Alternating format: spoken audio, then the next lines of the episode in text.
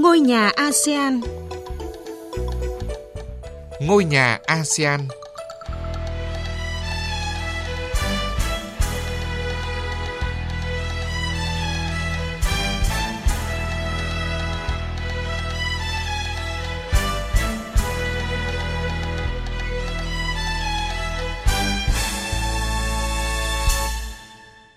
Kính chào quý vị và các bạn đang nghe chương trình Ngôi nhà ASEAN. Chương trình hôm nay có những nội dung chính sau.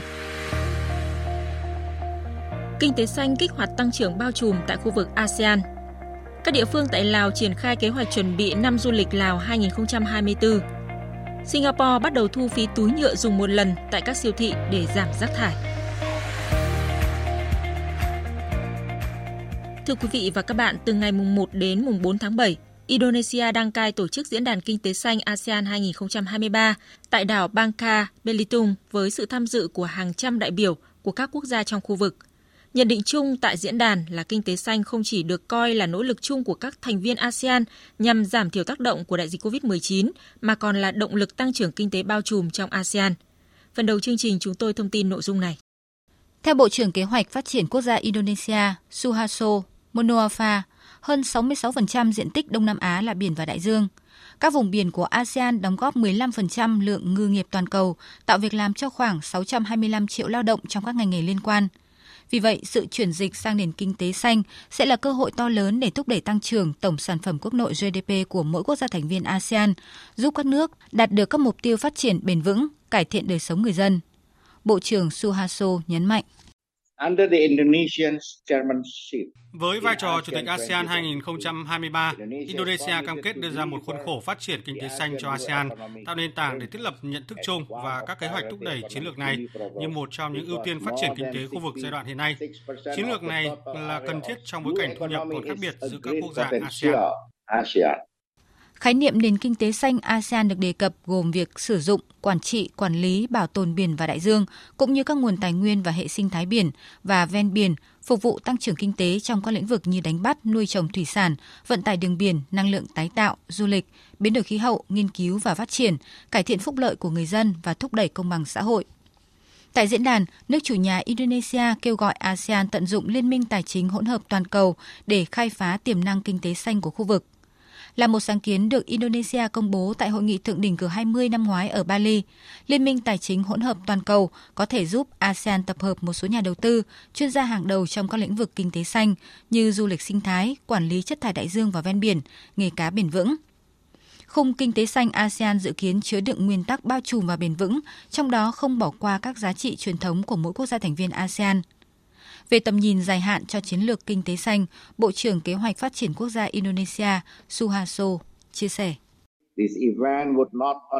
Diễn đàn này không chỉ là dấu mốc quan trọng thúc đẩy quan hệ hợp tác giữa hai nước trong lĩnh vực kinh tế xanh, mà còn là bước đà vững chắc để ASEAN hướng tới hợp tác bền vững với các đối tác trong và ngoài khu vực. Tôi tự tin cho rằng ASEAN có thể đóng vai trò dẫn dắt trong xu hướng kinh tế xanh toàn cầu, phát huy các thế mạnh sẵn có, đặc biệt là về biển và đại dương và các nguồn nước, kích hoạt những sáng kiến đổi mới sáng tạo, chia sẻ tầm nhìn về sự thịnh vượng chung.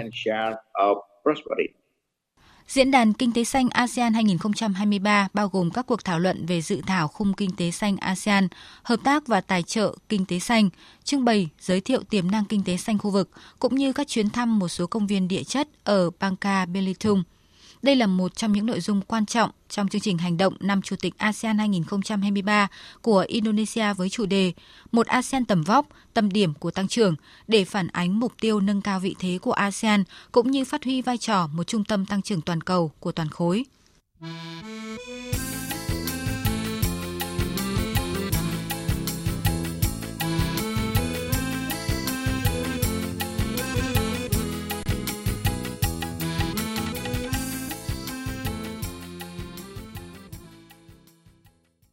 Thưa quý vị và các bạn, để chuẩn bị tốt cho năm du lịch Lào 2024, nhiều địa phương của nước này đang tích cực triển khai kế hoạch hành động nhằm thu hút nhiều du khách đến với địa phương nói riêng và Lào nói chung. Phần tiếp theo, phóng viên Đài Tiếng Nói Việt Nam thường trú tại Lào thông tin. Tỉnh Say Sỏng Bun Bắc Lào vừa cấp phép cho một công ty địa phương triển khai xây dựng các cơ sở hạ tầng phục vụ khách du lịch như khách sạn, nhà hàng, spa và nhiều dịch vụ tiện ích khác đi kèm. Mục tiêu của dự án là nhằm nâng cấp cơ sở hạ tầng, đảm bảo chất lượng hệ thống dịch vụ phục vụ khách du lịch đến tỉnh. đồng thời tạo việc làm, tăng thu nhập và nâng cao đời sống cho người dân địa phương. Trong khi đó, tỉnh Luộng Phá Bang, địa điểm thu hút nhiều khách du lịch trong và ngoài nước với nhiều di sản văn hóa, lịch sử và hang động phong phú, cũng đang tích cực triển khai các kế hoạch đón năm du lịch Lào 2024. Bà Sudapon Khumthawong, Giám đốc Sở Thông tin Văn hóa và Du lịch tỉnh Luộng Phá Bang cho biết, tỉnh coi du lịch là trụ cột phát triển kinh tế xã hội trong vùng. Trong 5 tháng đầu năm 2023, toàn tỉnh đón hơn 437.000 lượt khách quốc tế đến tham quan, trong đó du khách chủ yếu đến từ Thái Lan, Trung Quốc, Việt Nam, Mỹ và các nước châu Âu. Hiện chính quyền tỉnh đang cải thiện chất lượng, xây dựng và mở rộng thêm các địa điểm tham quan vừa và nhỏ với cơ sở hạ tầng hiện đại phục vụ du khách. Ngoài ra, tỉnh Luồng và bang cũng sẽ tổ chức thêm nhiều hoạt động quảng bá du lịch, tổ chức các lễ hội và giới thiệu văn hóa ẩm thực đặc sắc của tỉnh để thu hút thêm nhiều du khách trong và ngoài nước.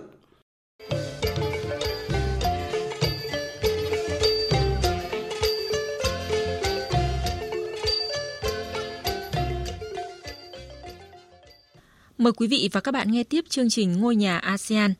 Thưa quý vị và các bạn, kể từ đầu tháng này thì Singapore chính thức thu phí túi sử dụng một lần tại các cửa hàng tạp hóa lớn hoặc người tiêu dùng phải mang theo túi tái sử dụng. Đây là động thái nhằm giảm lượng khí thải carbon hàng năm tại quốc đảo này, khi mà lượng rác thải hàng năm của Singapore đủ để lấp đầy hàng trăm bể bơi Olympic. Phần cuối chương trình, chúng tôi thông tin nội dung này. Cơ quan Môi trường Quốc gia Singapore mới đây đã đưa ra thông báo khoảng 400 cửa hàng, chiếm 2 phần 3 tổng số siêu thị tại nước này, bắt đầu tính phí người mua sắm ít nhất 0,05 đô la Singapore, tức là tương đương 0,04 đô la Mỹ cho mỗi túi nhựa đựng hàng hóa dùng một lần. Phí áp dụng cho túi thuộc bất kỳ loại chất liệu nào.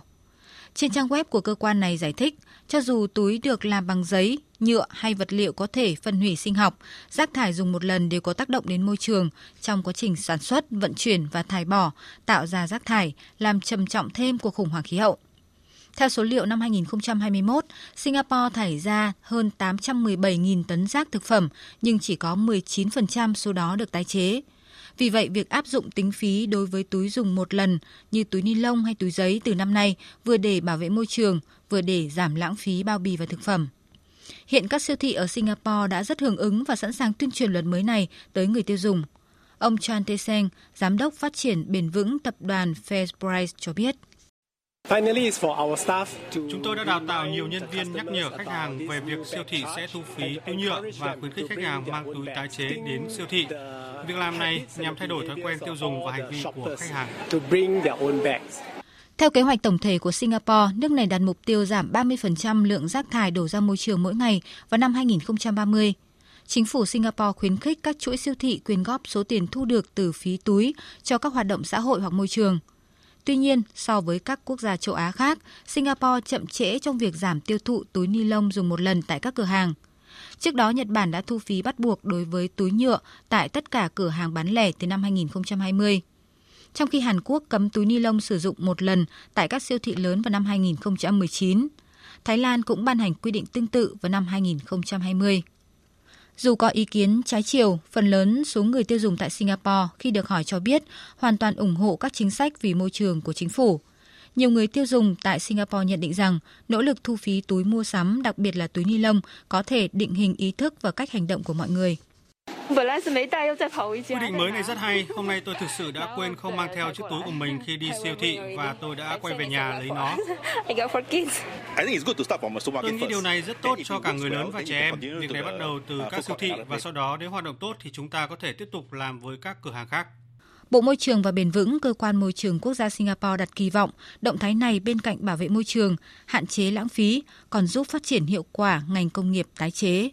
Ngoài ra, trong nỗ lực xử lý rác thải thực phẩm của chính phủ, các cơ sở công nghiệp, cơ sở thương mại sẽ được yêu cầu phân loại rác thực phẩm theo quy định chặt chẽ, theo dõi và báo cáo số lượng rác thải thực phẩm theo kỳ hạn bắt đầu từ năm 2024, bởi đây là nguồn thải ra khoảng 40% lượng rác thải thực phẩm được tạo ra mỗi năm ở Singapore. Tới đây chương trình Ngôi nhà ASEAN cũng xin kết thúc. Cảm ơn quý vị và các bạn đã chú ý lắng nghe. Xin kính chào và hẹn gặp lại quý vị trong các chương trình sau.